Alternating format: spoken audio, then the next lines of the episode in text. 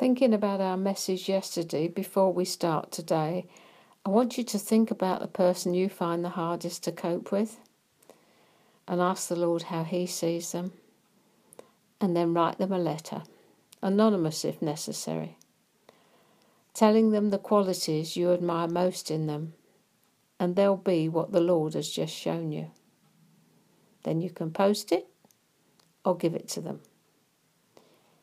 You will find it very difficult not to pray positively and think positively about people if you complete this little task successfully. Off you go then.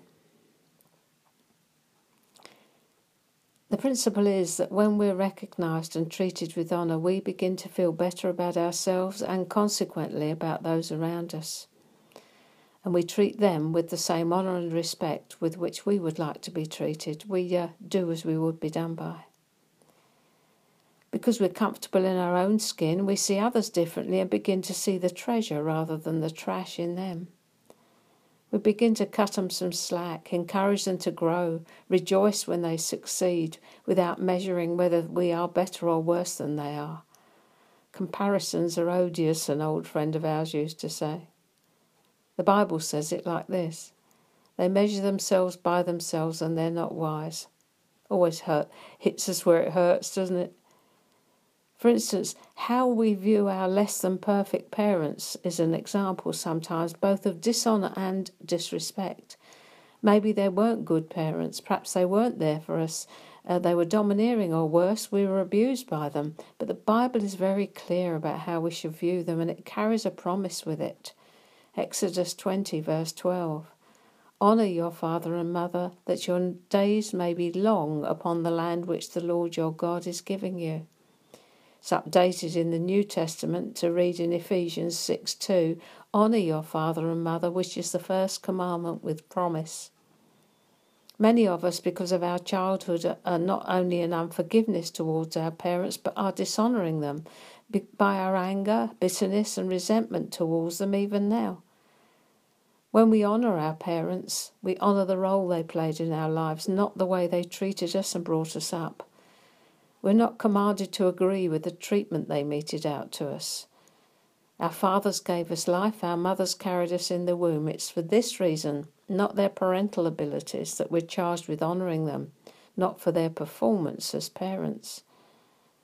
Time for a rethink, is it? And here we go with something else then. One of the signs that we're fully healed in our own gender is when we honour, esteem, and respect the opposite sex husbands and wives, wives and husbands, not because they agree with us or treat us well, but because we are commanded to do so. All the time we're criticising them and giving them less than the honour they deserve, we're undermining them and doing the enemy's job for them, for him. We're also pointing out our own areas of insecurity and low self worth. We still need healing.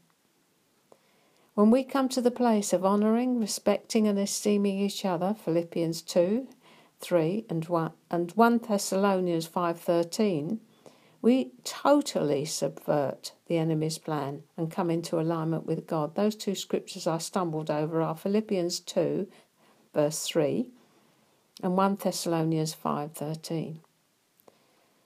The enemy hates this. He does everything he can do to set us up against each other. Read the Screwtape letters sometimes, that's C.S. Lewis.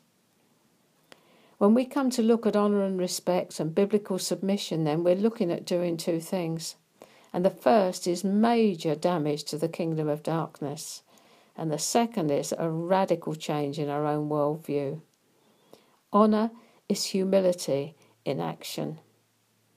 If you need a scripture for that, try Philippians 2. See you tomorrow.